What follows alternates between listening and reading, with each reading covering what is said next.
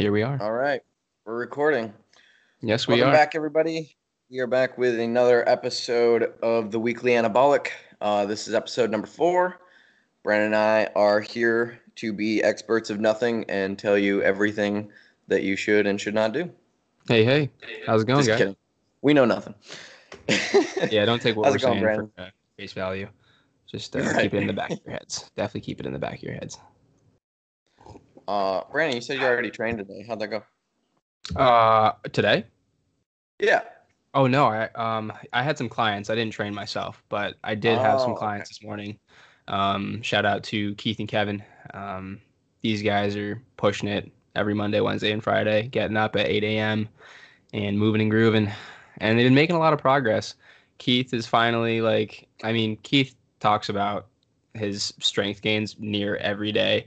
He's been feeling really good. He like he walks like five miles a day and he can't stop talking about it. And he's just been Wow. feeling much much better. Um, we've been working together That's for like about I'd play I'd say like five months now. Um, Yeah.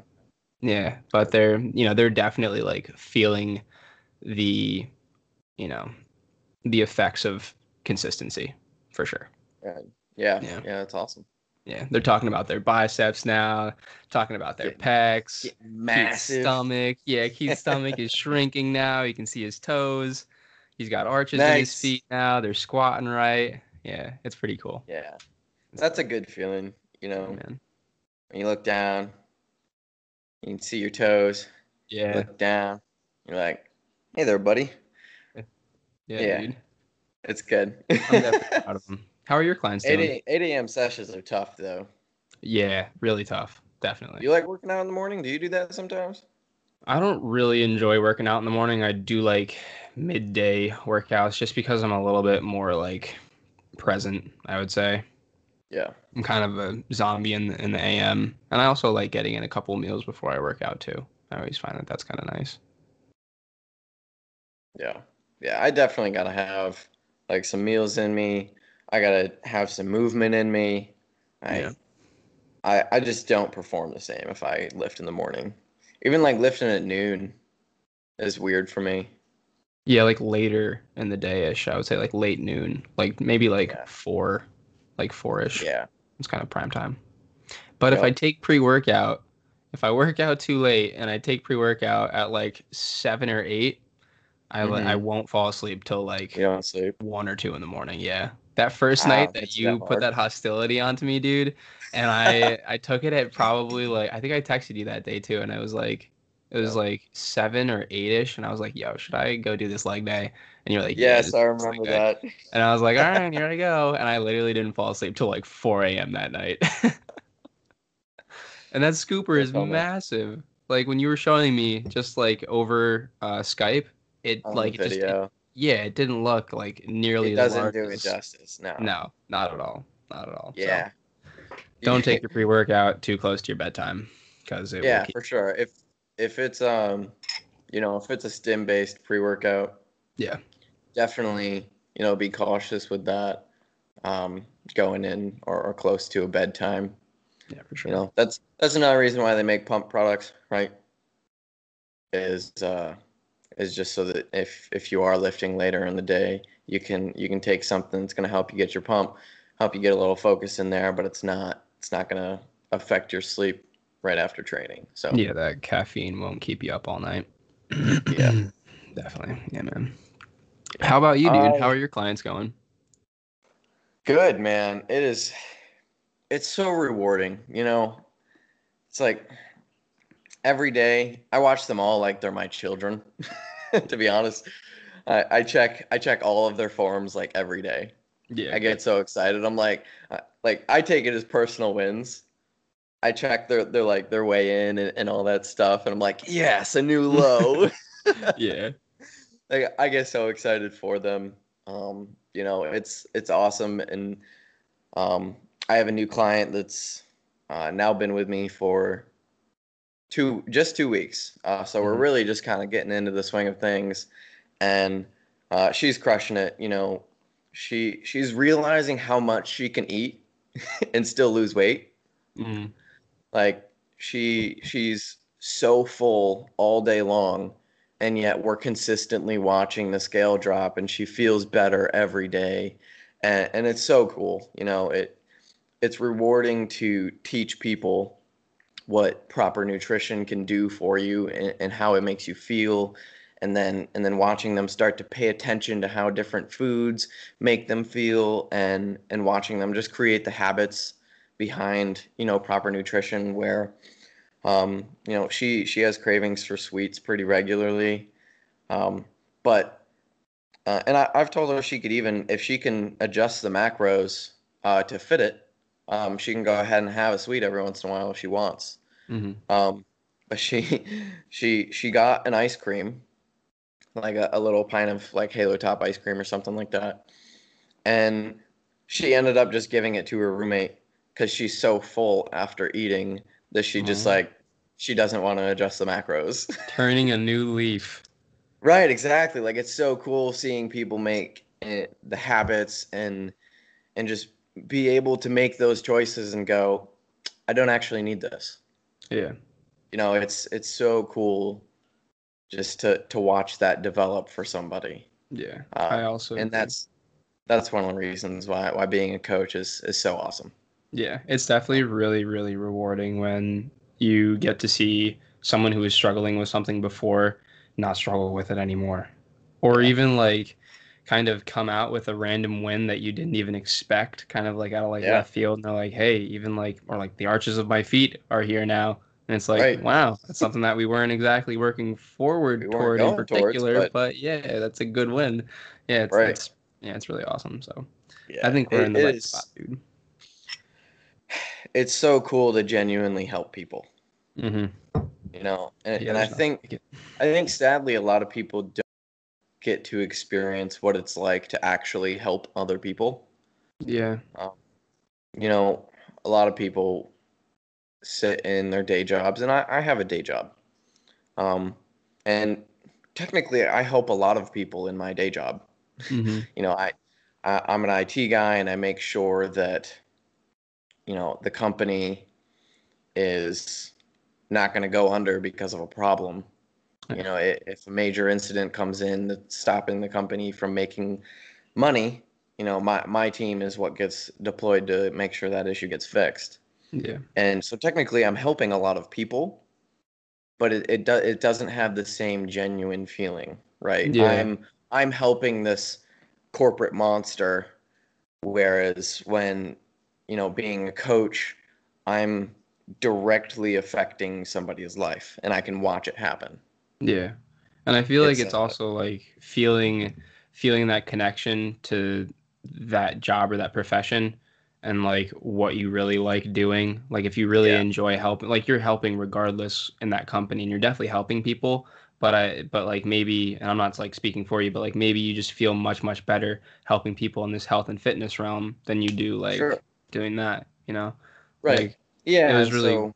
you know, it was good fun, um, like weed whacking and mowing and mulching and stuff like that. Like when I was doing that, and I actually yeah. did enjoy some of it and it looked nice. And I know that I like helped some people, but like I just yeah. get so much more out of helping people with this stuff. Yeah. Obviously, something that I've been like gearing myself towards my entire life now. Um, yep. It's definitely much more rewarding. Yeah. And so, you know, that's, that's always been part of the plan, I suppose. Is you know, I I work this job um, because it provides the opportunity for me to build what I want to actually achieve and go after in life.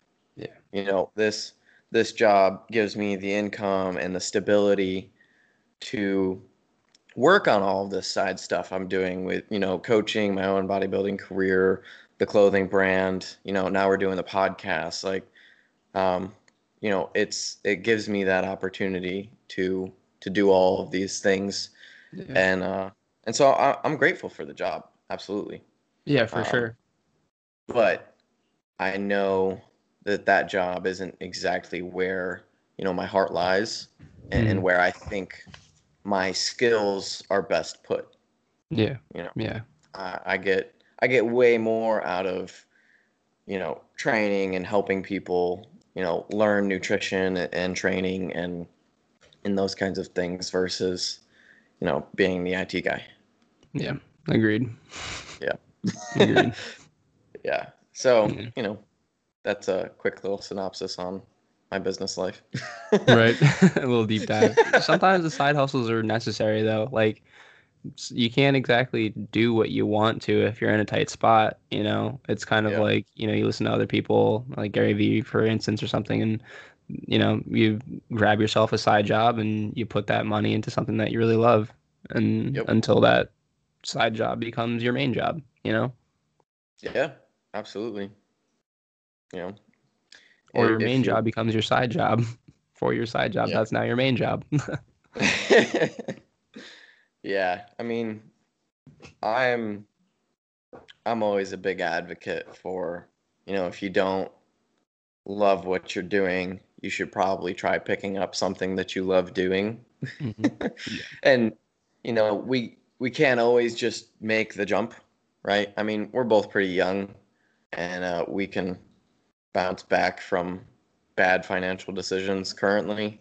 Mhm. Um, but you know, you can't always just hop off from the job you're doing, and that's where you got to take advantage of your hours of the day and be as efficient as you can, yeah um, and pick up something else.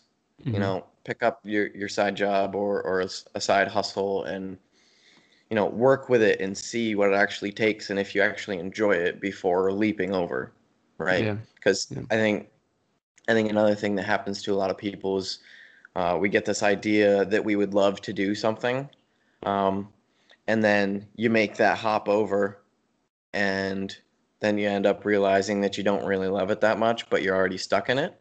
Yeah. Um, cough, cough. That's what college is. Cough, cough. Um, anyway, It's true though. oh, so yeah, you know, it's it's good to dabble a little bit, and if you can put ten hours a week into something, uh, I think that's plenty to find out if you actually enjoy doing it, and uh, if it's something that is possible to become an income or, or uh, you know, a full time job for you. You uh, you'll be able to find out by just Mhm. putting in that ten hours, right? Because you can look at that 10 hours that you're spending every week and if you scale it to 40 hours what more can you accomplish right or or you know 50 hours or 60 hours or and so on right like 40 hours doesn't have to be the cap yeah. right i definitely work way more than 40 hours a week hmm but You are definitely a busy dude. Yeah. Always working.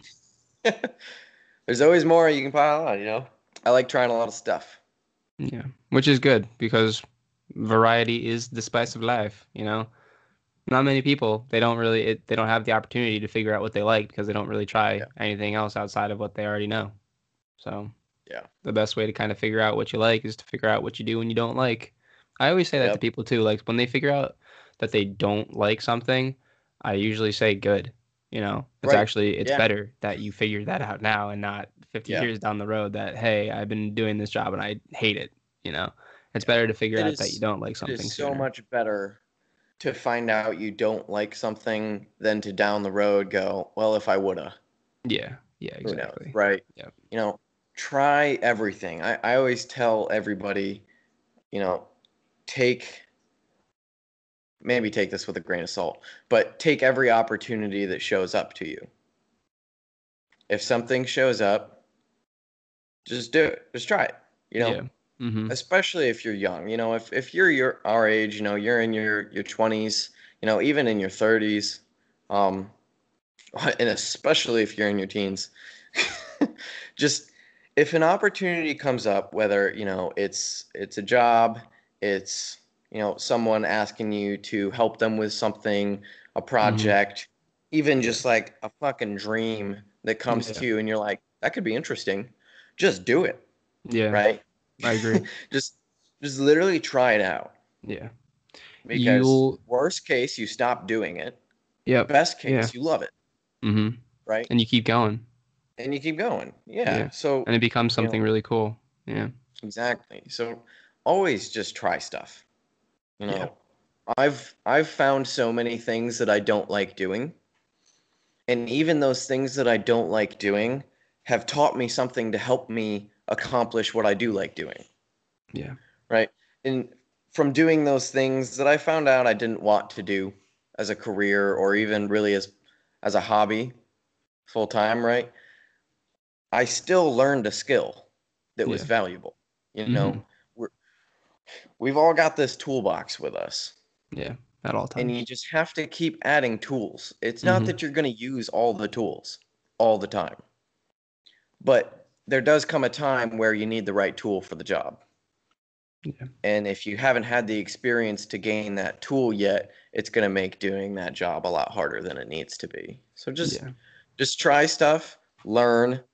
You know, that's another important aspect of trying things is you you have to be willing to reflect on what you're doing and what you're learning from it. You know, when when you're trying stuff out, it's not a point A to point B kind of thing. Yeah. You know, it, it should be taken as a full experience. And you want to learn as much as you can from whoever and then uh, and then go from there Yeah. right? You, you have to be willing and wanting to learn. Yeah. Knowledge, knowledge is so big. Yeah, I completely agree. Completely agree. And to like translate that into like this lifting atmosphere, go gung ho in this area.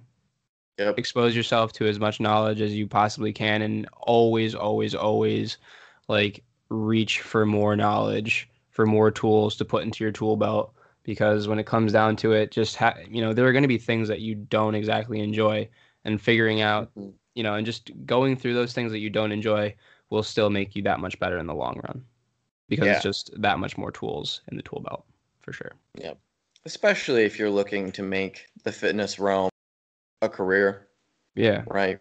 You Mhm. got to try and soak up as much knowledge as you can because Yeah. there, there's so much to learn. There's so much always being learned. You know, there, there's the basics, which really should be mastered at an early level, um, or you should be working to master them at an early level. Um, but there's there's so many fine intricacies that come with tuning the human body, Mhm. and everyone's human body is a little bit different. So having the right tools and the right knowledge um, is just overall going to to put you in a much better place. Yeah. Than if you are very you know one mindset. There's one path to success. All of that. You know. Yeah, exactly. It's uh, better to know a lot and know where and when to apply it than to only know one thing. Yeah. Yep. And just Yeah. beat it against the wall. Yep. Yeah. Totally. Yeah. So, um, take away from all that. Seek knowledge, friends. Always. always. Always seek knowledge. Always ask questions. Yes. Ask lots of questions, even if you think the people that you're asking won't answer them. You know, if, if there's people you follow on Instagram, um, especially in, in the lifting space, a lot of the big guys are actually really nice. Um, Yeah, Definitely. They're all really nice. Well, I'm not gonna say all of them. Most of them are really nice, um, and they respond to their messages because they know that the bodybuilding lifting community very. It's really a pretty close knit community. We're a small niche of people in the grand scheme of things, and uh, you know they they love their fans, right? They live for their fans. And so if you ask them a question, most times you'll get an answer. Yeah. You what know, do you think? What's your opinion on uh, just asking like the everyday dude versus someone who you might trust a little bit more than others? Um, what do you count as the everyday dude? Like maybe I the guess. everyday, I well not like the everyday dude, Make a scenario but for me.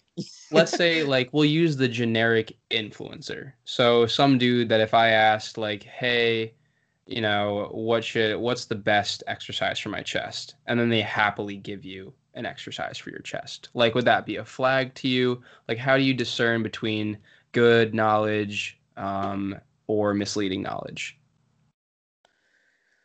You know, and maybe this is just because of, you know, who I follow and just my own experience, right? I can only talk from my own experience. Um, but the people that I follow on Instagram generally have a rhyme and reason to what they post. Yeah. Um, you know, for me, the general influencer, I actually have a name for them now. Uh, Haley and I came up with a name for the average influencer. I think they're the same. Haley says she thinks they're different, but it the general influencer that doesn't really know what they're talking about, but they preach a lot. Yeah. Um, I call them wumbos. Wombos. Wumbos. Yep. Word. I wumbo. yeah. You wumbos. he, Everybody she, wumbos, it, right? Wombos. because yeah. that's this. You're right. The study of wumbology. yes. Yeah. Because you know they they literally say that. Yeah. They're like, It's just this- mumbo jumbo. this is the best exercise. He Yeah. does it. I do it. We've studied it, right? And- to to try and preach, and so I call them wumbos. Yeah. Um, it's just a fun way to talk about them. I like that. I'm gonna take that from you. All right. Um, but so the people that I follow generally don't um, preach like that. So I guess I don't really sit in that scenario very often. But I think if you're just getting started, um, and and you don't know who like the good people in the industry are, and you don't you don't have a voice that kind of tells you who the good people in the industry are, um, ask a bunch of people Yeah. get get a, a wide array of inputs right Mhm. um, also uh, something that is worth doing is take a look at the person that you're asking Yeah. right so if if you take a look at a guy on social media and you're like okay he's got a pretty decent upper body but his legs are lacking probably don't ask him about how to train legs Yeah. right so you you got to ask. You got to take a look at the people and ask their strengths right? And um so that's the first thing i would do if you're uh you're a beginner beginner and you're looking to start asking people questions. Um the other piece of advice is don't ask anybody what the best thing to do is. Yeah. Uh, just because everybody's going to give you a different answer. You know, you what do you do? Um, but don't ask what the best is. Um, just because it's it's totally different. Uh, likely the people that you're asking are in very different situations than you are. Um, so you got to keep that in mind when you're asking questions. Is don't look for a one size fits all answer, I guess, is kind of how I want to say it.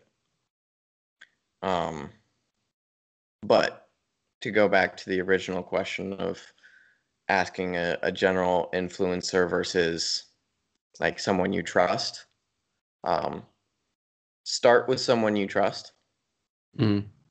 Um, you know, and then if that someone that you trust doesn't have an answer for you or their answer doesn't align with you, I suppose, um, ask around. You know, ask Yeah. a bunch of people. Yep. Um, yeah. Just kind of getting as much information as you possibly Yeah. can. Right. Because everybody's probably going to have a different answer. Yeah. Right. There, there's, and there isn't one right answer, I suppose. Right. Yeah. Everybody trains kind of different ways. You know, everybody has different thresholds for different things or, or different exercises and, you know, mechanical advantages for some exercises. So, you know, asking someone, you know, which is better, doing a barbell incline press or a Smith incline press, you know, Yeah. is, is gonna, the person that answers, um, is completely different from you. Yeah. And uh, so, you know, they're depending on who you ask, it's going to be one or the other. Right. And I was gonna benefits, say, there's benefits to both. yeah. Um, I was gonna say like the there's like there's two factors. It's like the person that is asking that kind of a question, like what are the best exercises for my chest or for my back Yeah. or for my legs, this, that, and the other. If you're asking that question like right off the bat, you're probably not looking down the right path, so to speak. You should probably be asking uh, like other questions, like you know, just kind of just generally what they would do in order to like train their chest or like a mentality around training their their chest or their back or their legs or something like that or asking for like certain cues or techniques that they could be doing to help them get more out of the out of those lifts whether it's a cable fly or a bench press or a deadlift or Yeah. something like that i feel like those questions kind of how can i improve these lifts rather than like what i can do um right. What are some would be- cues? Those are Yeah. good questions. yeah, Right. guys, seriously. That like I I always stress that with my clients is to really ask questions and to ask like 3D questions. And that would be a 3D question like kind of how can I improve A, B, and C to help me improve my lift, right? Like what can I do for my cueing, for my bracing, for my rooting through my feet and my grip positioning and things like that. And then if you look on the other side of the token and then and then you look at the person that's supplementing you with answers, I would say that generally speaking, if someone gives you like a do this, A, B, C, and don't go outside of those parameters, then that information is most likely not going to fit your scenario particularly. Absolutely. It's kind of like if I just gave some dude like a random workout right off, just like I don't know anything about him or his previous exercising history or what he wants out of it. Like, and I just gave him a program, you know, and I was just like, follow this. That's usually not the best idea. There's probably something a little bit more optimal for you. Um, and then in terms of being too general, you know, you don't want something like, we'll just go in and lift and eat right. You know, like that's a little bit too vague Right. you know but if you can in some way kind of guide someone down a proper path like just kind of holding their hand for like the first little bit or kind of show them like hey here's how you might want to get from a to, to z you know? Then you know and it's a little bit more guided but still allows you to kind of like loosely travel outside of those boundaries like kind of wander a little bit. Then you know I, I would say that's like some pretty sound information you know? But people should not really be saying like hey you should really do like like outside of the obvious obviously you should stick to heavy compounds but if some dude is like oh okay you're gonna rock your chest day and then you're gonna have a back day and then you're gonna have a shoulders and arms day and then you're gonna have a leg day and then you're gonna blast yourself with volume on each of those days and you know it's like that's just you getting a program and just following it you know and just seeing what sticks which to an extent can work, but there's always something a little bit more optimal out there for you, generally speaking. Yeah. Uh, be careful of coaches that just push volume. Yeah. Um, so, little little side note of what uh what to look for when looking at a coach. Um, but back to kind of what we were talking about. You know, if you're at the stage where you're asking what exercises I should do, um,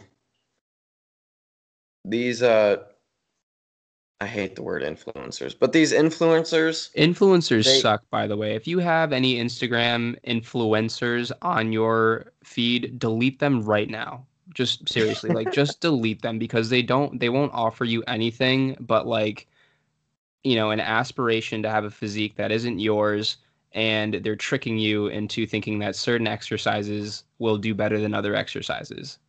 And the information that they're giving you is generally very run of the mill.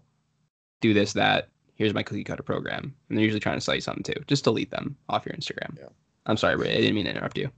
No, you're good. That was spot on. Um, as I was saying, you know, okay, I'm not going to use the word influencers, but people that you follow that you look up to, Yeah. I guess, you know, your your current idols that you would ask the question to of what exercises should I do?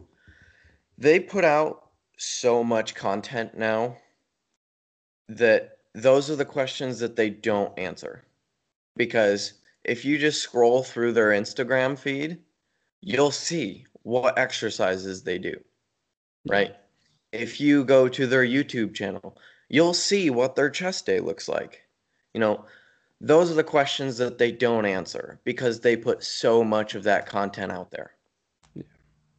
You know, so if you're at that stage where you're you're wondering what exercises to do, um, you know, one, stick to the basics, get really good at them. Yeah. Um, but two, just just look. You know, before asking, try to do some of your own research. hmm I suppose. You know, look through their page of the people that you want to follow and look at their YouTube. And, you know, just because you don't want to be that fan that goes directly to them for information that they've already put out. That's not how you build a good relationship with them, right? So look first when you're about to ask a question. hmm Um, that's my advice. Yeah. And uh, if it's not if it's not out there at all, then go ahead and ask the question. Yeah. And don't get me wrong, like I think influencers do one thing in particularly really, really well, and that is motivate. I think that they're they can be very good motivators, and that's great. But on the other side of things, like that's like the mental game, but like on the mechanical side of things, you moving, eh, like if these guys aren't talking about kind of how to set up for these lifts or why you're setting up for these lifts or where the implementation for these exercises are inside of your programming. Like I think the most typical thing you would see is like try this tricep burner, like or Yeah. finisher at the very Burner. end. It's like yeah, it's like those words. that will motivate you. And when you get in there, you will feel that because you're obviously you're doing a drop set and you're mechanically bringing failure each time. But just because you've Yeah. brought yourself mechanically to failure each of those five sets and you totally destroyed your tricep, it doesn't necessarily mean that that had a place in its program. It did a really good job and you felt something and you probably got a really solid stimulus out of it that day. But in the long run, you can't run with it for too long. It will only carry Yeah. you for so long. So it's like these guys can offer you a good amount in terms of like your mental game and your motivation and maybe even a mentality when you're approaching these sets because learning how to train towards failure is definitely super important. But Sure. it doesn't mean that these guys are necessarily there to help you with your actual programming, actually helping you progress your programming, getting you stronger, um, you know, getting you bigger. And I think that that's kind of where um, you can look in other directions, kind of take that mental motivation from from those influencer type guys, if you will, but then don't take anything else from them. Don't really look at their tricep burners or their quad finishers or this, that, the other. But then look at really smart guys. You know, you've got Mike Israetel, um, all the guys at 3DMJ. You've got um, James Hollingshead, JP, um, Joe Bennett. Like these guys that we're kind of that we that we always kind of talk about. These guys that all have a very similar mentality.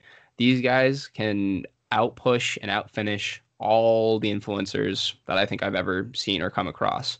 And Mhm. their mentality and their motivation, their drive, and the way that they train mechanically too, like everything, it's all there. So it's kind of like it's not necessarily picking a poison, but like picking your tools and being very selective about the tools that you're putting inside of that tool belt for sure. Yeah. Yep. Yeah. So, you know, anybody that puts up a post that just goes, you know, throw this into your next leg day or, you know, anything along Yeah. those lines, right?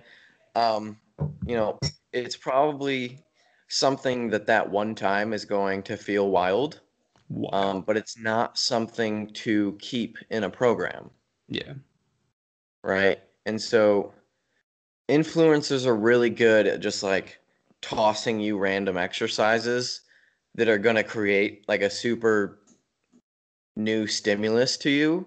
Yeah. Um, but really, when you're setting up your training program, you want it to last as long as possible doing the same exact thing. Yeah. There you go. Gucci? clients. um, but yeah, so um, yeah, you know, when when you're setting up your programming, you don't want to have to change every six weeks. Yeah. Right. You, a perfect program, you should. I mean, I've I've followed the same general lifts for about a year. Right. Like my program has changed so minimally Yeah. over the course of a year, hmm and And real quick, how much have you progressed? oh, okay. Um, What What was Brady RDLing at the beginning of his split, and what is Brady RDLing now? One year later, My- not having changed a thing. my very first RDL day, dude, it was so bad. I think it was like 185 for like six. Yeah. And my lower back was so shot, and I, I was just like fried. hmm Granted, you know, it was kind of first day back in the gym after really shit in the bed with a lot of stuff. um, but yeah, I mean, it was it was 185 for six, and I was just like shot. Yeah. And, And, now, now I'll do 415 for six, and comfortably walk into another set of 365 for 15. Yep. so up nearly like 300 pounds almost. Right, exactly. like that. That's part of that is becoming, you know, maximally efficient at the movement. yep. Yep. The other part of that is just hitting it ev- hard every single time I went into the gym. Yeah. Right. Exactly. Like I, from from that day of day one, I was like, I want to be stupid strong at this movement. Yeah. Yep. And so it was just like my mental goal, and always has been my mental goal to just like always lift better at Yeah. that specific movement. It clicked well for me. I've always been a hip hinge kind of guy. hmm Um, it's you know I'm I'm not a good presser by any means, so Yeah. I don't think a um, lot it- of people are. yeah, I'm not a good presser. My squat is shit. Like my squat's worse than my pressing. Um, maybe I don't know. Maybe not now. your squat? No way. Maybe your front squat. my front squat. Um, and then, but my hip hinge has always been good. I've been a deadlift guy for a long time. hmm I think the first time I deadlifted, the first time I deadlifted 315, I think I was like 16 years old. Okay. Um, that was a long time ago. Wow. Yeah, right. um, but you know, it came relatively naturally. Yeah. Um, you Mine's know, and then the the 185 RDL was one, it was a brand new movement. Two, I hadn't trained in a long time, so the stimulus was just like over the top for me. Yeah. Um, so in in terms of actual weight progression, um, for the RDL, I'd say I'd probably put on 150, maybe 200 pounds Yeah. in my RDL. Fair enough. Um, so still, anyway, that that's Still. you know that's a really big amount, Yeah. And it just That's goes to show that you don't need to change everything. right? That's almost a that's more than a pound every other day. Yeah. Mhm. right? Um, you know, my pressing has increased as well. Like, I've before this program, I hadn't ever really pressed 225 for reps, and uh, and now I comfortably walk in and press it for almost 10 reps. So, it, right, you know, the the progress is there. Yeah. Um, sure. and that's because my my general basics have always stayed the same. You know, Mhm. I, I hammer my basics, I hit them hard every week. You know, I, I'm working on getting ridiculously strong at them Mhm. in all rep ranges. And then um, you know, my my secondary exercises are kind of what gets changed around, but really they're just variations of each other. Yeah. Yeah. It's usually like, like- some sort of preacher or bicep hammer or something. Well, so even even like my second movement after my main compound. Oh, got you. Got you. Yeah. So like, you know, we'll talk so push day, right? I I flat bench and then I would do some form of an overhead press. At one point, it was dumbbells. At one point, it was a barbell overhead press. At one point, it was a overhead pin press. Mhm. Um, and currently, it's a Smith overhead press. Yeah. But they're all overhead presses. Yes. right. So, like, the movement didn't really change, just our variation of it did. Mm-hmm. How And long would you say you switch between those variations? Probably about 12 weeks. Okay. Um, That's a solid and amount of time. you know, part of it was quarantine, right? I, you know, when we were doing dumbbell was when I was initially in the gym before quarantine. Um, and I had dumbbells that went up heavy enough. Yeah. Um, and then uh, quarantine happened and I was working out in the gym. I mean, in my in my little basement gym. And so really all I had was a barbell and a rack. I had dumbbells, but they only went up to 50 pounds. And uh, it just wasn't enough progressive runway for me. Yeah. So then that was when it moved to overhead press as the second movement. And then right towards the end of my diet, um, yeah, probably about a week or two before the end of my diet, we moved to a pin press. Um, and I think that was really just to regain control in the bottom of the movement.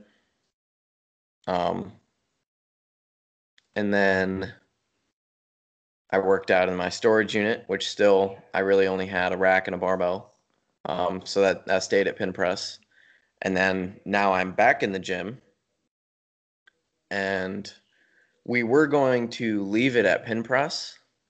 Um, but there's only two racks in the gym. And with my first movement being a flat press, I didn't want to be the asshole that takes up a rack for like an hour and a half. so I was like, let's move it to something else. Yeah. and so we moved to Smith press. You know, Okay. so really most of those changes were a result of my environment changing. Okay. Got you. Um, and not because I necessarily had to change them. Right. Like I, Yeah. I could still I could still be um, dumbbell overhead pressing and I'd still have runway, right? Yeah. Yeah. Um so that's uh that's what I mean by like my my basic movements stay the same. My secondary movements mostly stay the same other than they're just variants of each other. Yeah. Um and then you know, my third movement that's generally pretty consistent actually. It it doesn't change much. Again, it's just like variations of each other. Yeah. know, like they, what you're they go to accomplish they go to accomplish the same thing like on legs my third movement is a lunge or a bulgarian you know Mm-hmm. something unilateral my third movement is generally a util- unilateral movement yes. Yeah. um you know that way one i am working unilaterally right because that is important if if in your program you don't have any unilateral movements uh you should definitely get one of those in there especially on your legs Completely Right. agree, dude. Yeah. No unilateral chest press. Come on. yeah don't do that No, yeah, That don't don't dumb. be pressing with just one arm. Use both of your arms when you're pressing. But with Yes. legs, it's a little bit different. yeah and I guess like Yeah, dumbbell so- row is an exception if you're gonna one arm dumbbell row. That's fine. But Yeah, but if you have two dumbbells in your hand, press use both of your hands at the same time. use both of your hands yes yeah ch- chest is the only one that i can't think of like a decent unilateral movement Maybe like a I it's never been done before. Like a one arm cable fly where you're like hanging on real tight and super braced. That's like one instance I could see it. But I would never do that. You wouldn't catch yeah me doing i that. i wouldn't do that right Yeah. You wouldn't do it. so like chest is kind of the exception there but you know i i really like unilateral movements for my back hmm you know i love single arm cable rows i think it, it allows me to get the proper amount of you know stretch into it and, Yeah. and allow me to put myself in a position where I'm actually fully stretching my lat. Yeah, and you're Uh, controlled and braced. Exactly. And because if I use both of my arms in a cable row, I can't quite position my hips right to stretch both of my lats maximally. Yeah. And then when I row it, I also can't with a single arm you can get a slight a slight twist and pinch to the side. You know, when I do single arm, I have I have a slight lean over to one side, Yeah, which allows me to fully shorten my lat. yeah, You can't do that if you're doing both. Um, so unilateral work when you're uh, you're doing lats is awesome, and even even upper back. You know, you can do one arm dumbbell rows. I think that's that's a pretty staple for a lot of people. mm, That was that was a movement that I definitely learned like early in my lifting career. We called them lawn mowers nice. because it looked like you were trying to pull start a lawnmower. Yeah, yeah. Do they even make those anymore? I don't know. I don't know either, dude. Honest, dude, I saw some dude on a freaking leaf blower, but it was like this man was like riding a giant leaf blower. Like I haven't really seen this before. I've seen the push blowers, like giant push blowers, but this thing Yeah. had wheels and it was massive. That was pretty cool. A little sidetrack. Oh, Um, that's yeah. funny. yo, Um, quick question, yeah, dude. Um, what happened to? Do you still where? Where is your rack right now? Is it just chilling in a storage unit? it's still in my storage unit. Yeah, Okay, all right, dope. yeah. I pay an odd amount of money to have a storage unit to hold my lifting equipment. yeah, yeah. it's fine. It's fine. Oh, it's I keep trying to, I keep trying to convince the gym owner to expand into the next building over, and I'm like, if you expand, I'll bring my rack and my weights in. yeah. I'm like, I'll provide the equipment, you provide the space, everybody wins. yeah. You know, then we have a third rack, and my rack is fucking awesome because it's also got weight storage on it, and it's just like it's an old double? Cybex rack. Oh, okay, got you, got you. Yeah, yeah. Yeah, so it's like the old stupidly heavy duty Cybex rack. yeah. Um, it is heavy as hell. Like near 100 But, uh, pounds. like, yeah, like four, 400, 500 pounds. Really? Yeah, I remember moving it. That was an interesting day. I did it by a- myself. That's a heavy rack. That's a heavy ass rack. because because it's a it's a four post rack and it's got weight storage connected to the back so really it's six posts Mm. Okay. and it's like nine feet tall nine eight eight feet tall and it's not like two by two square tubing it's like it's like two by like four the thing is intense Yeah, yeah, it sounds I'll it. have to send you a picture of it. But yeah, and it's got it's got a pull up bar on the front, Nice. and then yeah, and then I've got two bars, and like six hundred pounds in weight, That's really nice. and a cable machine. I forgot about that. nice. Do you still have that pulley too? Yeah, Cool. yeah. So I got some. You do got the stuff. setup though. Yeah. How much was that setup estimated? What do you think? Just because we might be going into lockdown again, knock on Yeah. wood. Not Yeah. saying it, but I'm saying it. Um, probably all together. Two. well, Probably a little bit more than that. Two and a half, maybe. Yeah. All right. Fair enough. Fair enough. Well, let's see. Okay, so the rack and the I mean, bench those- together Yeah. was fifteen hundred, and then the cable machine was another like three hundred. Um, oh shit, we're gonna we we might go Oh, way higher. I Yeah. thought okay, Like in the three area. the Yeah. bar the bar was another three. Yeah. And the weights, Oh, bro. The weights The are all Get them amount. Is that like two bucks a pound now? yeah, or weights buck are so. pound. No, I actually got all my weights before lockdown was even a thing. You motherfucker. Dude, I I think I predicted it. Like I got all of well, except for the rack because I upgraded my rack, but I I bought my original rack and the bar and all my weights in like November. yeah. Dude, you were really early. Yeah, and then lockdown happened. I was like, well, good thing I have everything. Wow. But uh Yeah, you you beat it. yeah. Definitely. It was beat awesome. You beat the game, sir. Congratulations. You won all the Oh, dumbbells and barbells I before won. they were obscenely priced. Yeah. but um yeah, so I've got all that stuff. How do we even get here? I have no idea. Maybe we should dig into some questions. We should probably dig into some questions. Oh man, if, we're like an uh, hour in. Yeah, did you want to you want to start off questions with with some? Um, I'll see if anyone has put in any uh, celeb calls here. I've only got like a couple of views, so there's no celeb calls in yet. no celeb.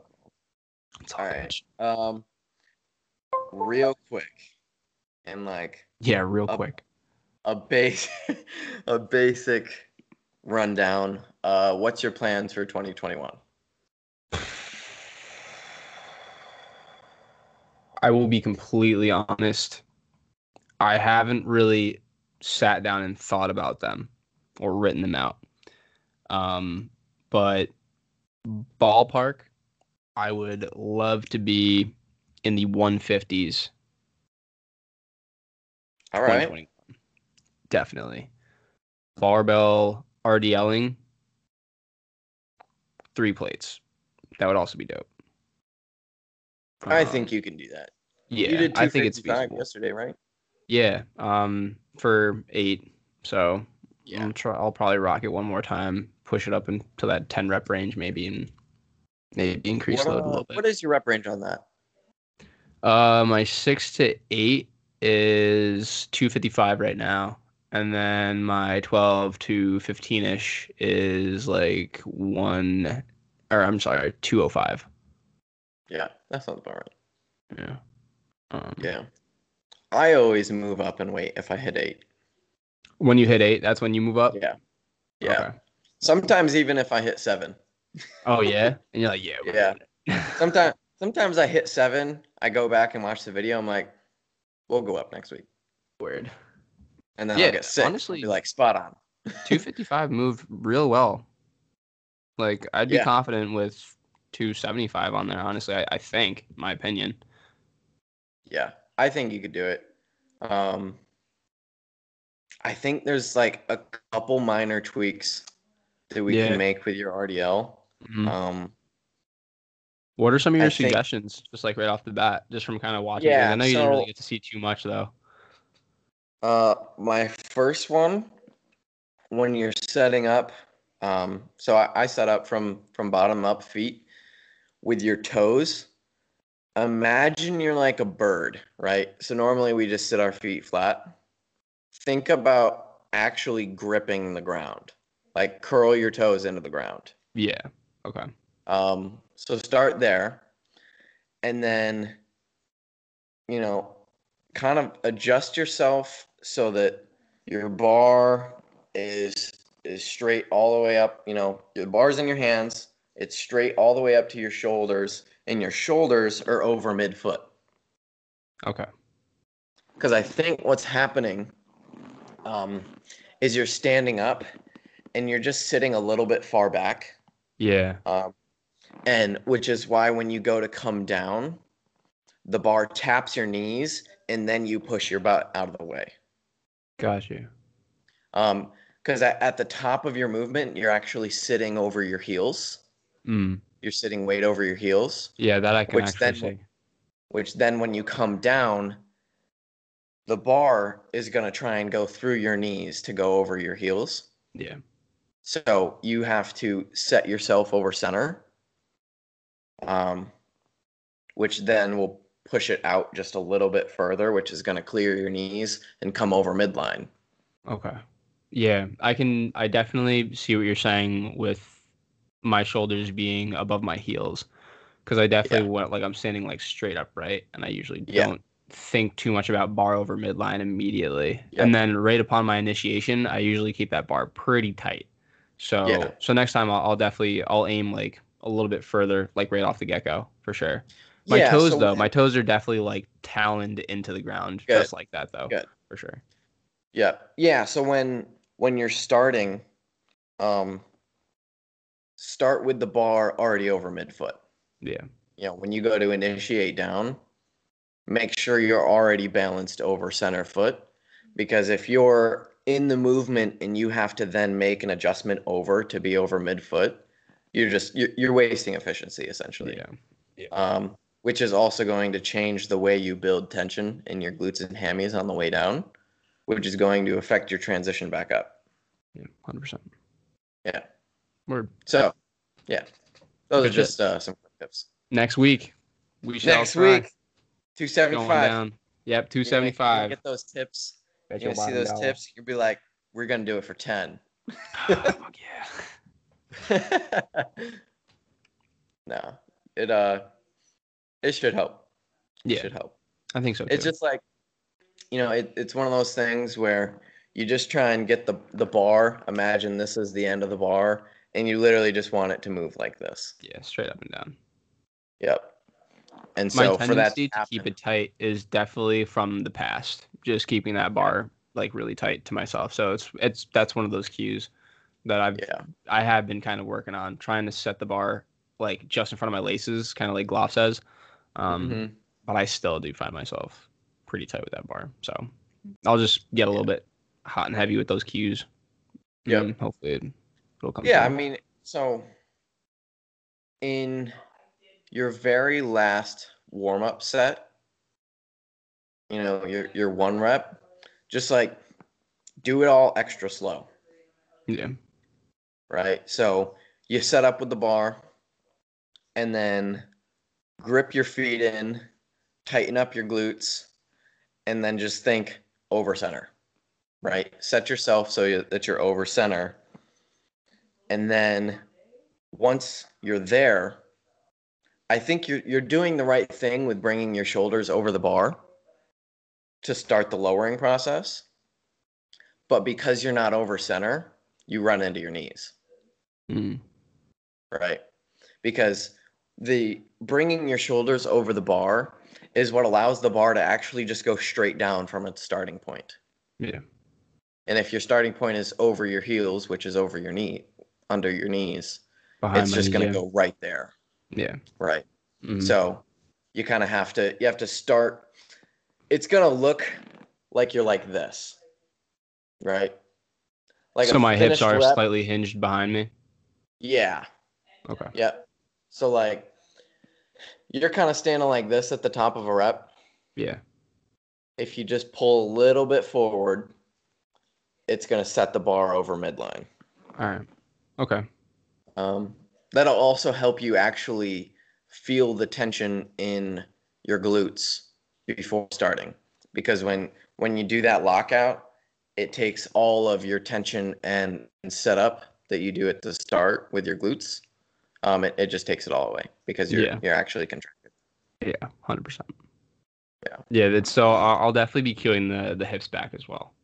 Instead of like shoulders like too far over, I'll be cueing hips back. I think definitely that that'll be a solid cue for me, just so I can start over midline for sure. Mm-hmm. Word. So give that a try. We uh, Much we'll appreciated. think Two seventy five. We'll- I'm coming we'll- for you, little bitch. No. we'll uh, we'll take a look at it when uh when you do it. Um, but yeah, so getting thick for 2021. Yeah, pretty much. Um, you know, I'm also just hoping that we don't go into lockdown again.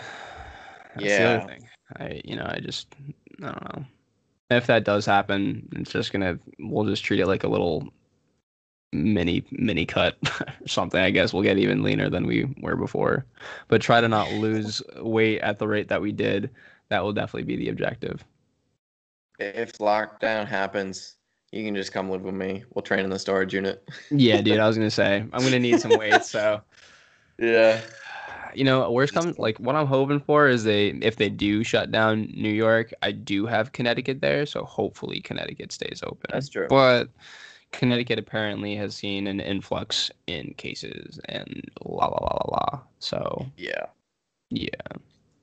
Yeah, I uh I have a client who's out in California and uh he he just told me I think it was yesterday. Yesterday or a couple days ago he goes, "Yep, California just shut down." Like, shit. Shit. Damn. Yeah, that does suck. right there I had to make a quarantine program. Yeah. What do you think? What's a good idea? Well, I guess we'll let's go into some of your goals too. Um, but I think it'd be cool if we talked about like what we would do. Quarantine a- training? Yeah, if we were just kind of to run ourselves through like a little mock four week uh quarantine, like what would we do? You know? Yeah. Yeah, we can do that. Um, so I'll cover my plans real quick. Uh, 2021 is going to be a super long off season, hopefully, right? Um, you know, we can't get too sloppy, and I don't think we will. Um, but you know, there's always the chance that we go too far and we have to we have to pull back. Um, but we uh, the plan is to do a long off season and just put on as much size as possible, um, while generally keeping some shape. So we're uh, we're taking it a little bit slow with, with calorie bumps and and all that stuff, but really we're just gonna get strong and big. Yep. It- it's gonna be a pretty simple year, you know. Uh, training wise, it probably isn't going to look incredibly different from what I've been doing. Yep. Um, just because I don't really see a reason for my training to change all that much. It covers my bases exactly as I need it to, um, and I recover exactly how I need to day to day from it. So Yeah. uh, my training is pretty optimized, uh, so that won't really change. But we're just gonna get as big as we can, you know. Um, right now, this morning, I weighed in like 183 flat, which really is actually 20 pounds up from the end of my diet. So uh, Wow. we're uh, yeah, so we're we're pushing pretty hard right now. Um, I've really kind of poofed up in legs um, relatively recently uh, since the diet. So my legs are kind of soaking up all the all the cows that I'm eating right now. Going right Um, to the booty. Just, dude, it is. yeah. Like my ass is just getting big. That's it. Can't complain. Can never have too Um, much booty. yeah, but honestly, I- I'm really hoping to develop some size in my chest uh, this off season. Yeah. Um, you know, it, it's one of those really subtle lacking parts for me right now. Like, what at the end of my diet, what I was really focused on was my adductors and uh, my outer quad sweep. So, like, I, I wanted to really grow my legs. uh-huh. um, that was that was the plan uh, coming out of the diet was to make sure I really hammered like my quads, uh, my quads properly and my adductors, uh, which has been going to plan.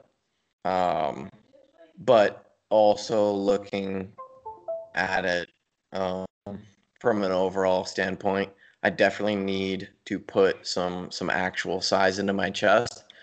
Um, just because, especially in something like a front double, uh, my chest just kind of disappears. Okay. Um, so, looking at it that way, um, I really want to get some size in my chest. Mm. Um, I'm slowly bringing up my arms. Uh, they, my, it's funny. I, from the very beginning of my training, I actually, uh, I just looked, um, and I started training like six years ago, almost to the date. Oh yeah. Oh, yeah. I, I was looking through my Instagram and I had a photo on there that I took of my back from the day before my very first back day ever. and then I compared it to, you know, some, you know, I guess a couple weeks after my cut. So when I was nice and full, Yeah. I had some back photos. it was pretty wild. Yeah, right. Yeah, But- dude. um, but yeah, so I've I've been training, you know, almost six years to the date, Hell yeah. and uh, I have been so unbro about my training that I just never trained arms. Yeah. Like I literally never trained arms. They're probably my least favorite body part to train. Hmm. Um, and Totally so I just, I just totally pushed them away, and uh, now I'm really uh, feeling the effects of that because my arms are stupidly lacking. Yeah. Um, so, but slowly getting some size there. You know, obviously the overall goal is to just put on size everywhere. But Mhm. uh, if we can kind of catch up some body parts in this year, uh, that'd be pretty cool. Yeah. So for sure.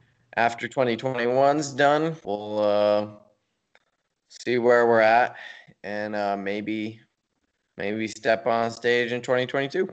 Who knows? Perhaps. But- perhaps. Yeah, definitely, definitely need a long off season. Do you have anything in specific you're looking to like really bring up? Yeah, I was gonna maybe double back to here just to get a little more particular, I guess. Um, yeah, Yeah, basically kind of like the same thing. Just take like a really nice long off season, pretty much continuing my 10 year off season that I've been doing. And um just you know, I will say though that like we may have been training for so long, but I think that we've made more gains in the later years than we have our entire time training. Yeah. Yeah. So like, I kind of I break my my training years up into different sections. I'm like Like eras. the first yeah the first like three ish years, I really had no idea what I was doing at all. Mhm. Right. I was just I was training because I liked training. I was having a good time. You know, I mean, I originally started. I guess I've actually been training longer than six years, but my first year of being in the gym was mostly just like losing weight and doing cardio because I was a pretty hefty young boy. Um, so I've been six years of weight training, um, probably seven years in the gym. Mhm. Um, but you know, my first three years ish were just like wandering, doing whatever sounded fun, burnouts all the time, Yeah. you know, yeah. that kind of stuff, right? drop set blast my Drop muscles set, away. Need more. Yeah. We're gonna drop set this and superset it. and then drop set that superset. Yes. And then we're gonna go hit legs. yeah. and uh so yeah my first three years were like so mindlessly lost. Um and then you know probably the next two years after that i really just power lifted you know i i loved powerlifting. I still love powerlifting. Like that's that's kind of why a lot of my training I guess in my head is just oriented on like beating the logbook because I just love smashing bigger weights. Yeah. I'm just like, we're gonna lift as heavy as we possibly can. Yeah. And uh You also have a really know, good that's- mentality in terms of pushing your movement proficiency towards upper limits as well. that I think came from powerlifting. uh, just because in powerlifting, you have to be as efficient as possible. Yeah. To be good, right? Yeah. You know, or or you want to be because the goal is to lift as much weight as you possibly can at your body weight. Yeah. Right? And to do that, you have to be efficient as hell. Like you you just Mhm. do. And so Yeah, that's dude. you know, that's where I'm like getting nickled and dimed over here with my RDLs at like 140 pounds, man. You're telling me. I'm like maybe 155.2 today. Yeah. yeah so that's that's kind of where the movement proficiency thing got kind of pushed into my head was from powerlifting and just you know trying going in there and trying to be you know the best as uh as i can right? And uh, I think then I still wasn't programming as effectively as I could have, um, which ultimately led me to injuries. Um, and so then, no, I uh, I got injured about 2020, two years ago. No, year and a half ago. We'll say year. Shoulder. Yeah, right in my shoulder. Um, just because like I was pushing bench really hard, um, and uh, I let myself get kind of sloppy with it, and uh, it just ended up screwing all sorts of stuff up in here. Yeah. Um, right in here. and so then I, I honestly I was really upset about it. Like cuz I, I was I was making really good progress. I was feeling great. Like I was I was I was pretty happy with with what I was accomplishing, you know. Um and then I got hurt and it, it kind of really put me in the dumps. Mm-hmm. Um mm you know, and then I started getting really busy with, you know, side hustles and, and that kind of stuff that I wanted to pick up. And I just, I just stopped lifting, you know, because, yeah. you know, it, I mean, it hurt to sleep on. Yeah. Sure. Right. it sucks having an injury. Yeah. And so it, uh, I just didn't, I didn't deal with it very well. So I stopped lifting for a long time. And uh, I was like, well, I guess that's just the end of my career. and, yep, closing up shop here. Nothing left. Yeah, that was a, it was a little bit dramatic, but and then I, I, turned 21. I moved out of my parents' house, and um, then I started drinking all the time. You know, I'd come home and drink, and I got my corporate job, and that was exhausting. And and then uh, it was uh it was just a handful of things and I ended up putting a ton of weight on. You know, I I got to the heaviest I'd ever been in my life ever. Mm. You know, when I was lifting and I did a bulk, I uh, I consistently got stuck at like 178 as like the heaviest I could get. And I just mm. like couldn't get any heavier. You know, I wasn't I again, I wasn't intelligently programming anything. Yeah. Um, you know, and, and I also I wasn't tracking as smartly as I probably could have. But I kept getting stuck at like 178. And uh and then I stepped on the scale after a while and I was like 185 and I'm like oh shit. like it like it just hit me. I, I stepped on the scale and then I looked myself in the mirror. I'm like, what have you done? Yeah, I got chunky. yeah, I like I was just like, it blew my mind. and, you know, then I bought all that stuff. I bought all the equipment. And because I just, I wasn't comfortable going back to the gym again. Mm. Because the gym that I went to, I knew everybody, right? And everybody knew who I was in that gym. I, I mean, I've been training there since I was freaking 15. Yeah. and I just I wasn't comfortable going back knowing that they'd see who I had become. Mm-hmm. And uh, so I trained in my basement for a little bit. And then, you know, I still didn't really fix my habits all that well, but I was getting back into it. You know, it started like three days a week. I would I would just go down there and I would train and I'd try and just like feel good about what I was doing. And then it started to become a little bit more regular and a little bit more regular. And then I was at a point where I was training every day again. And then, you know, it was it was the new year.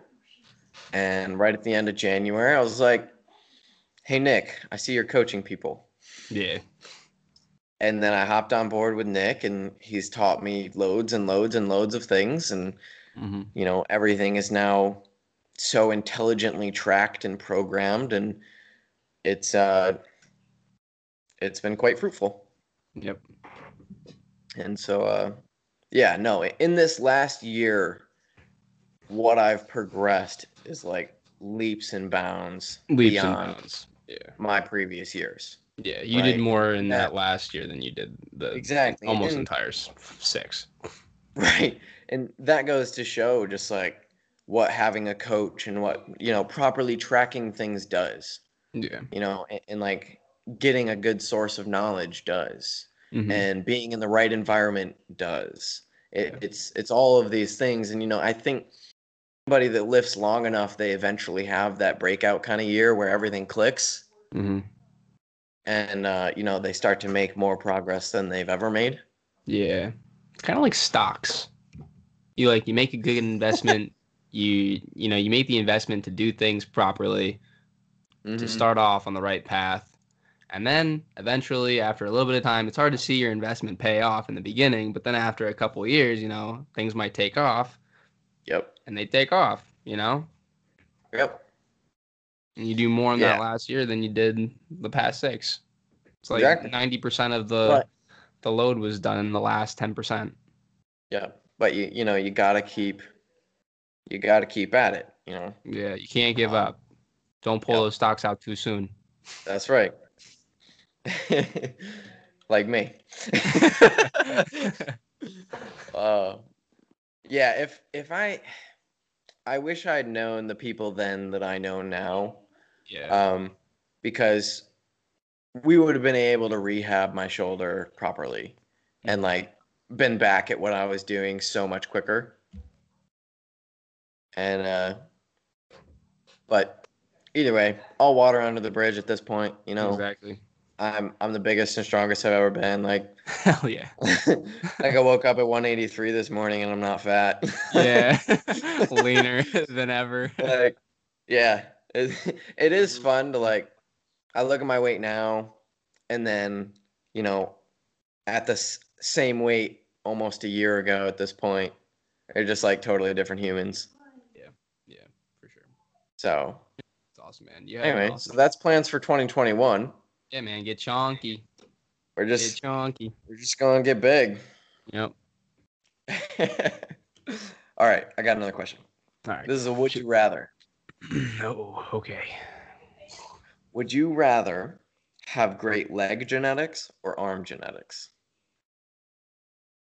Great leg genetics. Agreed, 100%. Great leg genetics for sure. Yeah. Yeah. I just think that when it comes down to it, like a sick set of wheels is just like Yeah. way cooler than like having some cool arms. Agree. I just in my opinion. And maybe that's just because I'm someone not that I even have either. But if I was to say one was better than the other, I'd say my arms are most likely a little bit better than my legs, definitely. So maybe that's me just like wanting better legs. But I just think that bigger legs are much more impressive than bigger arms. yeah. I think I think the people that generally use best arm genetics are people that don't or don't think about ever stepping on stage. Yeah. Because arm genetics are what's going to look good when you're wearing a t shirt or if you're at the beach, right? But no, I would I would much rather have amazing leg genetics. Yeah. Just like And, like don't get me wrong, I think having like a cool set of arms is, is also cool, but I just think Oh, it's much sure. more respectable when someone has like some crazy quads or like their legs. hammies just look pregnant, you know what I mean, or their calves are just like absolutely massive. I just think that that's way more impressive. I mean, if it's like Yeah. a genetic component, there is genetics, but like generally Sure. speaking, those guys that have the good genetics, they end up with even more killer pairs of legs. Like I just Right. think that you know, there's a, it's like a lot more work, a lot more dedication. It's pretty hard to build a solid pair, pair of wheels, so there's a lot of respect for that. So yeah. And legs just look sick. Like yeah, a a set of shredded legs just look so sick. Yeah. it gets to the point. Sometimes I show Kelsey like uh like some like pros, you know what I mean? Like Mhm. actual like pros that are in like the Olympian stuff, and she like can't get over like. She's like, oh my god. She's like, do you like that? Like, like she'll see like the teardrops, like the Yeah. like, the vastus med, and the and she'll be like, why does Rectus bad?" femoris. Yeah. yeah, no. Like a, a sick. set of legs yeah, it's is so cool. yeah. The the only bad part about it is just like wearing anything other than like sweatpants, Yeah. right? I mean, I haven't had that issue yet, so Right. I've had a couple pairs of jeans get kind of tight on me, but that was it. Probably from like middle school. Yeah. uh, but yeah, so I think we're both in agreement on leg genetics. I do. Yeah, I think so too. Um, yeah, I'm I'm so interested to see like what my genetics actually look like, Yeah. right? Because really, I don't know. You know, I won't know what my genetics shape out to be Yeah. until I've put on like the majority of the muscle that I'm gonna put on. Yeah, dude, I posted a uh, a thing on my story. It was like, like, do you ever want? It was it, it was just like a question. It was like, do you ever want to like see your genetic potential? You know what I mean? It wasn't me like throwing That's out like question. like, hey, who wants to come work out and like or be a part of like my coaching thing? It was really just a general question, like, hey, like, are you an individual who's genuinely interested in seeing what their body has to offer? You know what I mean? It's like it's almost like seeing how smart you could be if you just Right. really took the time to be as smart as humanly possible. And I, it's like hard to measure that like intellect or whatever. But it's just like you know, generally just sitting down and learning on on a lot of things, like seeing how far you can push that IQ. It's like your body right now. If you're someone who doesn't train at all, your body has so much potential to grow. Like your tissue Yeah. has so much potential to grow. You've got years of progression ahead of you if you're someone who's not really in this game. And it's like I always walk like you know, I just like walking down the street or something and you just like look at random people and like generally speaking you can tell like who works out, who kind of doesn't. Yeah. But like at the same time it's like looking at the people that like don't work out or like maybe haven't worked out before or they look like they kind of haven't or they're like maybe not in the gym currently. It's like just thinking about the genetic potentials or like how many like Olympians there are just like walking around you that Just never were around, Olympians. yeah. That were just never Olympians, you know what I mean? And they don't even know it themselves. But had they had, you know, had they just taken a different path like back in the day, Yeah, had- they like picked up a somebody weight. said one thing that was different in their life and Yeah. they decided push them out of the gym. Yeah, exactly. yeah. It's like they could have been an Olympian. Maybe not, but maybe, they not, had those but- genetics to be an Olympian, you know? It's like it's cool to think Yeah. about that. Like there could be a few like- of them walking around you. You could be one of them listening to this Could podcast. be. You You could, could be, be. one of them too, Brady, and I, I just might be. no, I don't think I could. I don't think so. Who knows, man? Yeah. got to give it some time. yeah. But we'll find out. I think I've got decent shape, but we'll see. Yeah, definitely. And the more we keep working at it, we're only going to look better and better, you know? So Yeah. Yeah. I don't I'm just like- any worse. I'm I'm a big dude. Uh, Not I'm not a big dude. I'm, I'm like I'm like big on symmetry. yeah. And so if I don't come out to be like symmetrical, I'm gonna be really upset. You're going to be kind of tight. I'm gonna be kind of upset. Like my back, for instance. Um, from my cut and and looking at everything, I actually have a really decently symmetrical back. okay. And so that better stay. I mean, if you Right. ask me, dude, I think it should. I think it'll stay. If you ask me, I have seen what you're saying though. I've seen dudes that will hit it like a back double and like, And like one of one of the sides of their yeah, like one side's a little bit off than the other. Like that's they have they have like one rhomboid that's shorter than the that other. That was the one I was gonna That's say. it, The rhomboid dude, like comes down a so little many bit more people. than the other one. Yeah. Yeah. Mhm. so I'm just I'm like I'm praying I'm all self conscious now, Brady. God damn it. I'm afraid my back. I'm praying that as I get bigger that like I stay symmetrical. Yeah. Um, I think you, know, will. I, I think I've got the right insertions for it. Yeah. Um, I was gonna say I think it comes more down to like insertions slash doing things improperly forever. Yeah. Maybe you'll get that adaptation like that. But but generally Yeah. speaking, you you definitely have most of your boxes checked off in terms of achieving some sim- similarities in the future. Yeah. I'm really trying to grow some like actual quad sweep. Yeah. My legs are really weird. So if you look at my legs from the side, my rectus femoris actually puts a nice like front sweep to my legs. Um you know, if you look at any of my side photos, you'll see that my leg isn't just like straight down. It has like a nice round to it. hmm But if you look at me from the front, my quads are like fucking squares. Yeah, you do have some blocky quads. I know. And like I I want the roundness. Yeah. And so what I've really been trying to focus on is like well, I was doing some reflecting the other day and I and I thought about when I'm hitting my legs, I've never really felt like my outer sweep in any quad movement that I do. And so I've been trying to like make that a mental note to figure out that connection Mm. because like I can I can hit my teardrops, I can hit my rectus femoris, but like I just can't hit like the lateralis. Okay. And, Yeah, that is that is interesting. right.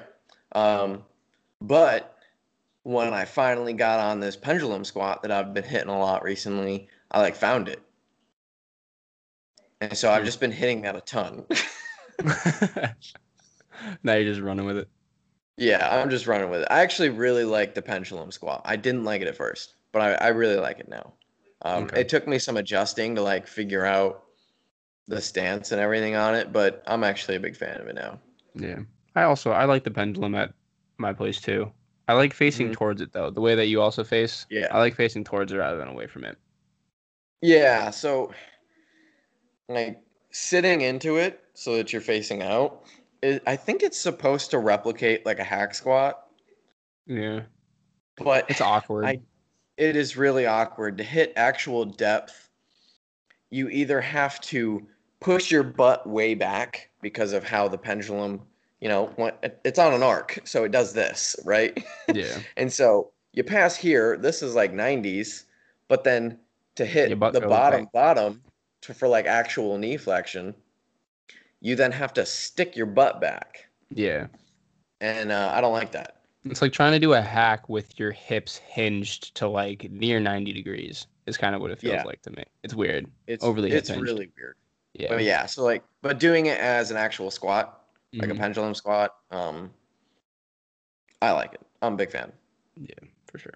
Yeah, For sure. yesterday I've been in a really weird funk, but yesterday in my leg day, um I actually didn't RDL yesterday. I was supposed to and I didn't. I know. I didn't know. lunge yesterday.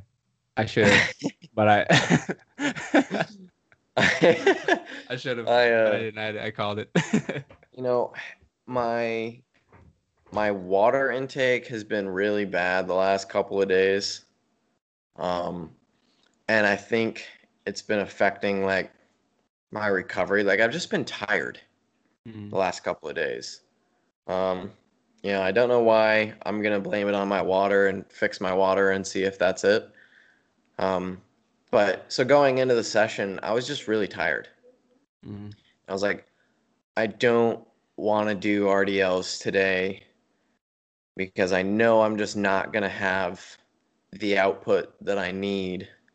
Um, so I kind of like tossed it off to the side and instead I switched it to which actually I did I really didn't hit hamstrings at all yesterday other than some ham curls.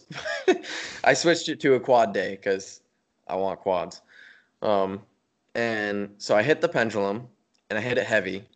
You know, I, I did six plates per side for 10. Um, that was pretty good. I was I wanted to do seven, but I couldn't find any more matching plates, and I was like, all right, six it is. um, so I did that. I think I can actually take it further than I did, um, but I didn't want to push it too far. And then I did downset at five plates for like 20. Um, and then after that, I did a stupid set. So I went to the Smith machine and I set it up like a hack squat. So I, I set up in the Smith and then I set my feet so that my heels were actually in front of the midline of the poles. yeah. Right. So if you're doing if you're doing like a Smith squat, like a normal squat on a Smith machine, you know, you'll set your midline right at where the bar is going to come down. if you want to set it up to be like a hack, you just uh, you take about a step in front of it, um, so that your heels are just in front of where you know the Smith poles are. Yeah. Um, and I just put one plate on each side. I was also coaching somebody while doing all of this. Um, and uh, so I loaded up his weights for it because it's in his program to do that. And he was doing sets of 20. And so I did a set of 20. I was like, well, that was fun. That felt good.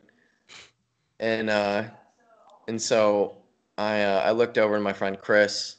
Um, I was like, Chris, give me a number.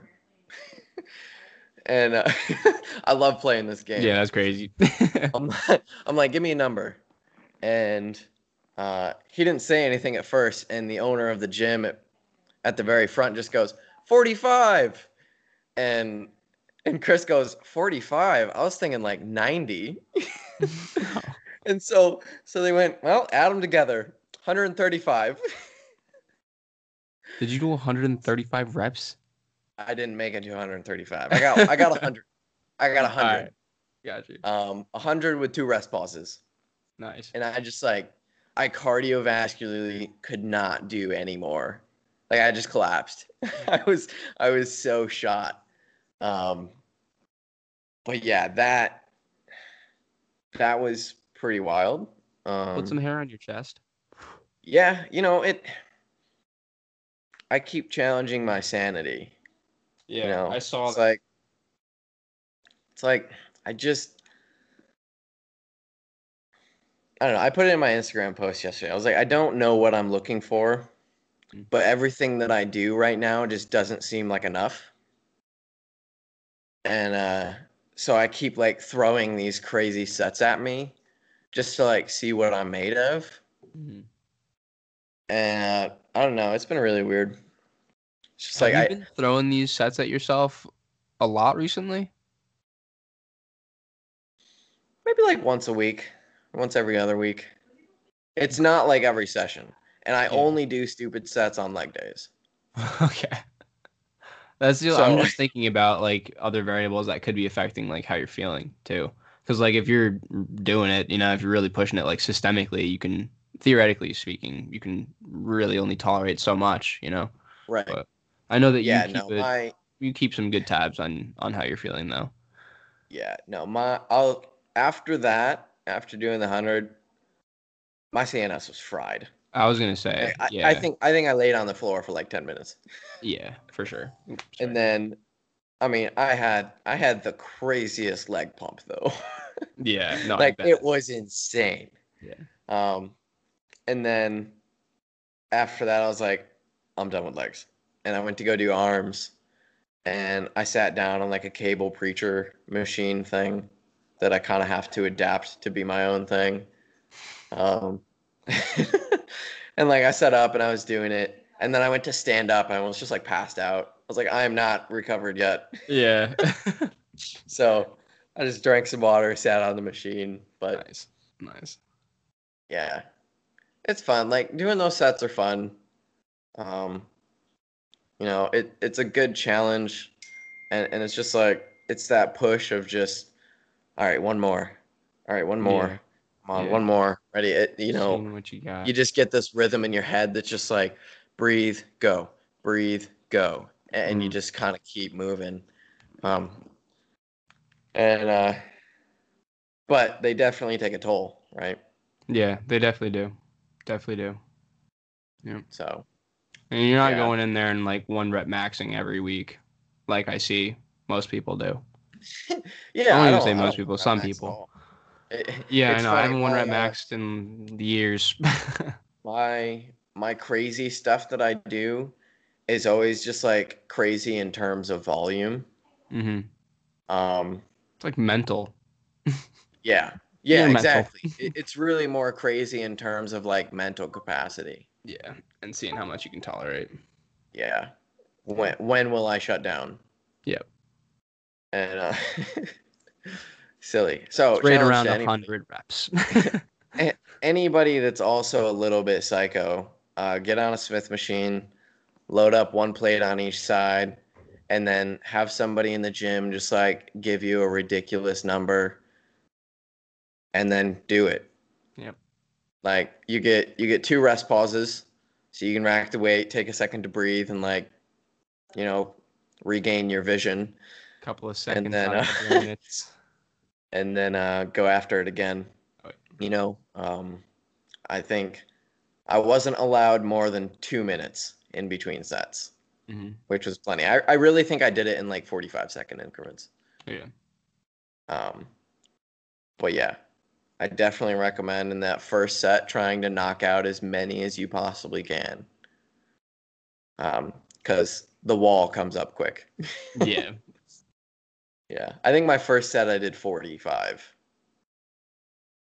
which was a lot of reps. That's a good one. And then after That that, it was one. sets sets of 30 or sets of 35, something like that. Damn, dude. Oh. Yeah. Dude, that's you said. Yeah. But that's fun stuff, you know. Don't do them all the time.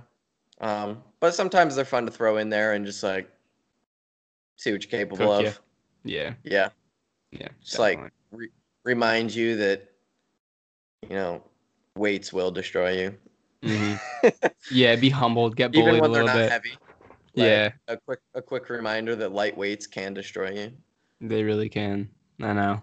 When I'm doing the preparatory work with some of my clients, they get destroyed, man. That's like that is the funniest thing. Like even myself, I also get destroyed. We can destroy ourselves with the preparatory work, but it's like when you really just take the time to focus on using a smaller weight, you should be Mhm. using that much more intent.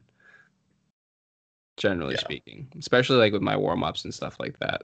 You know, when when Yeah. the loads are light, you use a lot more intent, and then as things kind of go up, you kind of break out of that barrier just a little bit. You start moving. Yeah. But getting humbled by a five pound counterbalance squat Yeah. definitely uh, make you feel some type of way. Yeah. Yeah. Ding. All right. I have one more question. Dope. I don't even know how we got there, but I got one more question. All right. Do you wear a lifting belt? No, I don't. No? Uh, when I was training with Diab, I was towards the very end because we were like chasing our one RMs. Um, but that was like a small era of that. Maybe like for like four months I wore one. Um, but but outside of that, I don't really like them. Um, and I actually, you know, I actually was a somewhat big belt user, I would say. Like I didn't use it like ever to to chest press by any means or like on leg extensions. I saw a man with a belt on doing leg extensions a couple days ago at Planet Fitness. I don't really know his application there, but um but yeah, like back in the day, I definitely used to use a belt. Um but I have moved away from the belt because it just makes a lot of sense to be able to kind of handle whatever you're doing to tolerate the loads that you're able to tolerate Yes. without using a belt. Yes. You know, You there's no point in kind of putting a capable. yeah there you shouldn't really like outside of like um some lifting straps to kind of help you with Yeah. that load That's when different. that load gets a little bit too much. Yeah, that is completely different. I, I think um, lifting straps are way different Yeah. than a belt. Yeah, still an accessory, but the application is a little bit different. You know, instead of having that cue to have that belt around your stomach to create that intra abdominal pressure, you should be able to confidently produce the same environment without a belt on. Yes. So that when you step up to the bar, you don't need a belt. And if you need a belt because you're getting bent over a bar or you're getting lawn chaired, it means that you should probably take a couple steps back, go back to the drawing board, and get yourself a stronger functioning core without a belt. So Yeah, that when it comes time to actually, you know, lifting a little bit heavier, you don't need it, and then you don't run the risk of, you know, running into an injury. And I think the other thing is not. It's really nice to not have a binky. Like it's really Yeah. nice to be able to go into the gym and say, I don't need my belt. Or to step up to something. Like the worst feeling was stepping underneath a bar thinking I need a belt. Otherwise I'm gonna get folded. That was like Yeah. such a it's like such a shitty feeling not being able to confidently get under a bar without needing some some accessory to help you out, you know? Yep. Yeah. What's your I am opinion? 100% with you. Um, Outside of Yeah, being 100% think- aboard with that, what do you think? I think, you know, having a belt is I don't even want to call it it's it's not even a crutch, right? It's you're you're depending on something to do your job for you. Yeah. Right? And I also used to be a belt wearer, right? You know, powerlifter things. Um but now with this style training and- the knowledge that I have from from the stuff that I do now, I I don't want to depend on something so crucial like my lower back on on an external item, right? I I can control my brace, right? And so I don't want to put my brace in the hands of something else. yeah. You know, it's if I can't handle a weight, it's because I can't handle a weight. You know, I I don't want it to I don't want to walk up to a weight and go, mm, belt feels funny today, guess I can't lift it. Yeah. That's such BS. Right. Like, I, I don't want that to be a thing. Now, I lots of people use belts. If you like to use a belt and it helps you remember to cue your brace, then so be it. Um, Mhm. but personally, belts end up giving me more discomfort than help because I already know how to create my own brace. Yeah. Okay. Fair enough. Right? They're they're more restricting to me than they are helpful. Yeah. right? So if you can, and everyone should, be working to improve improve their bracing capabilities. You know, we should have the ability to create our own pressure and, and keep our core and our lower back and our intra abdominal pressure locked tight. Yeah. We should be able to do that as humans Yeah. And if a- you can't i mean you are if you're listening to this you are probably doing it right now you know otherwise you'd be folded in half Mm-hmm.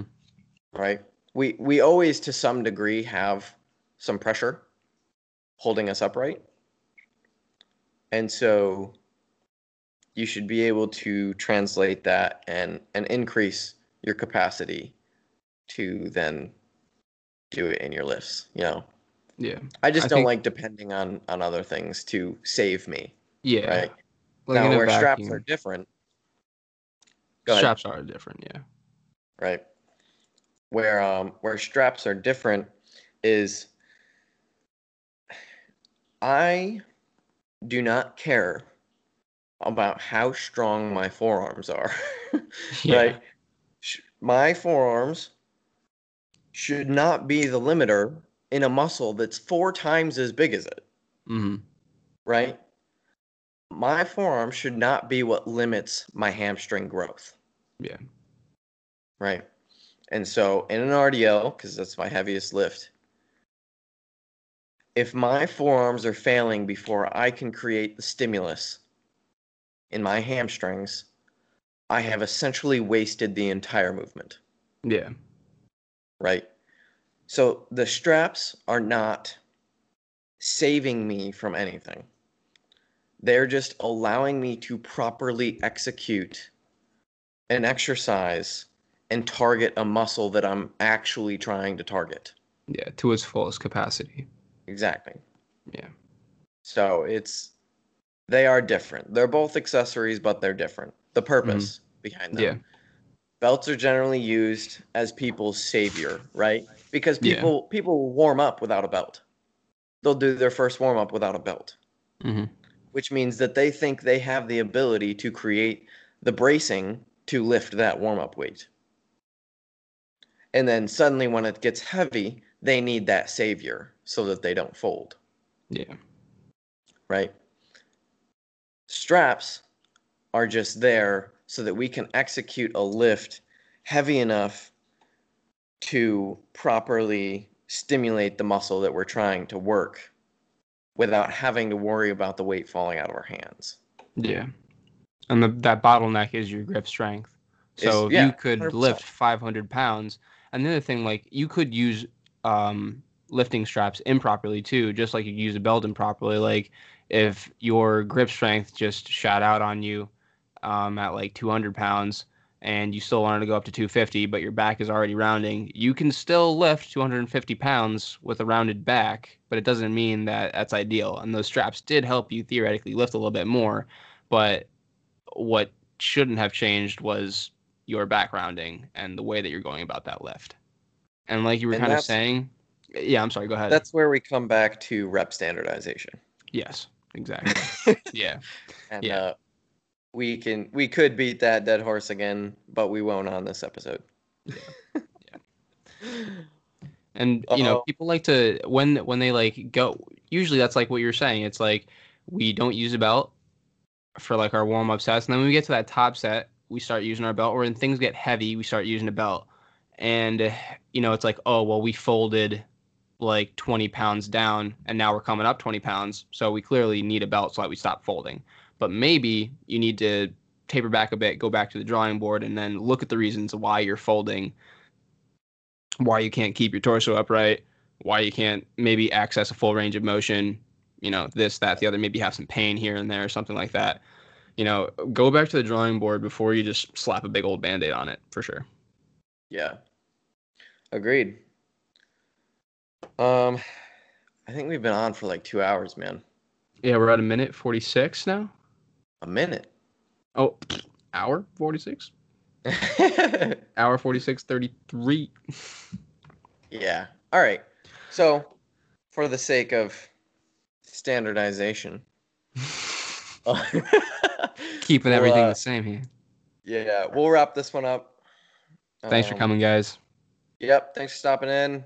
Uh, hope you learned something, or or at least we made you think about something. Yeah. Or if Um, you just enjoyed the talk know, in general. yeah, if you just want to hang out, uh, thanks for joining. Um, make sure to like and subscribe if you're watching us on YouTube and checking out our beautiful faces. Hey. Um, if you're on Spotify or Google Podcasts or any of the podcast listening stations, uh, give us a rating and review. Um, we would greatly appreciate that.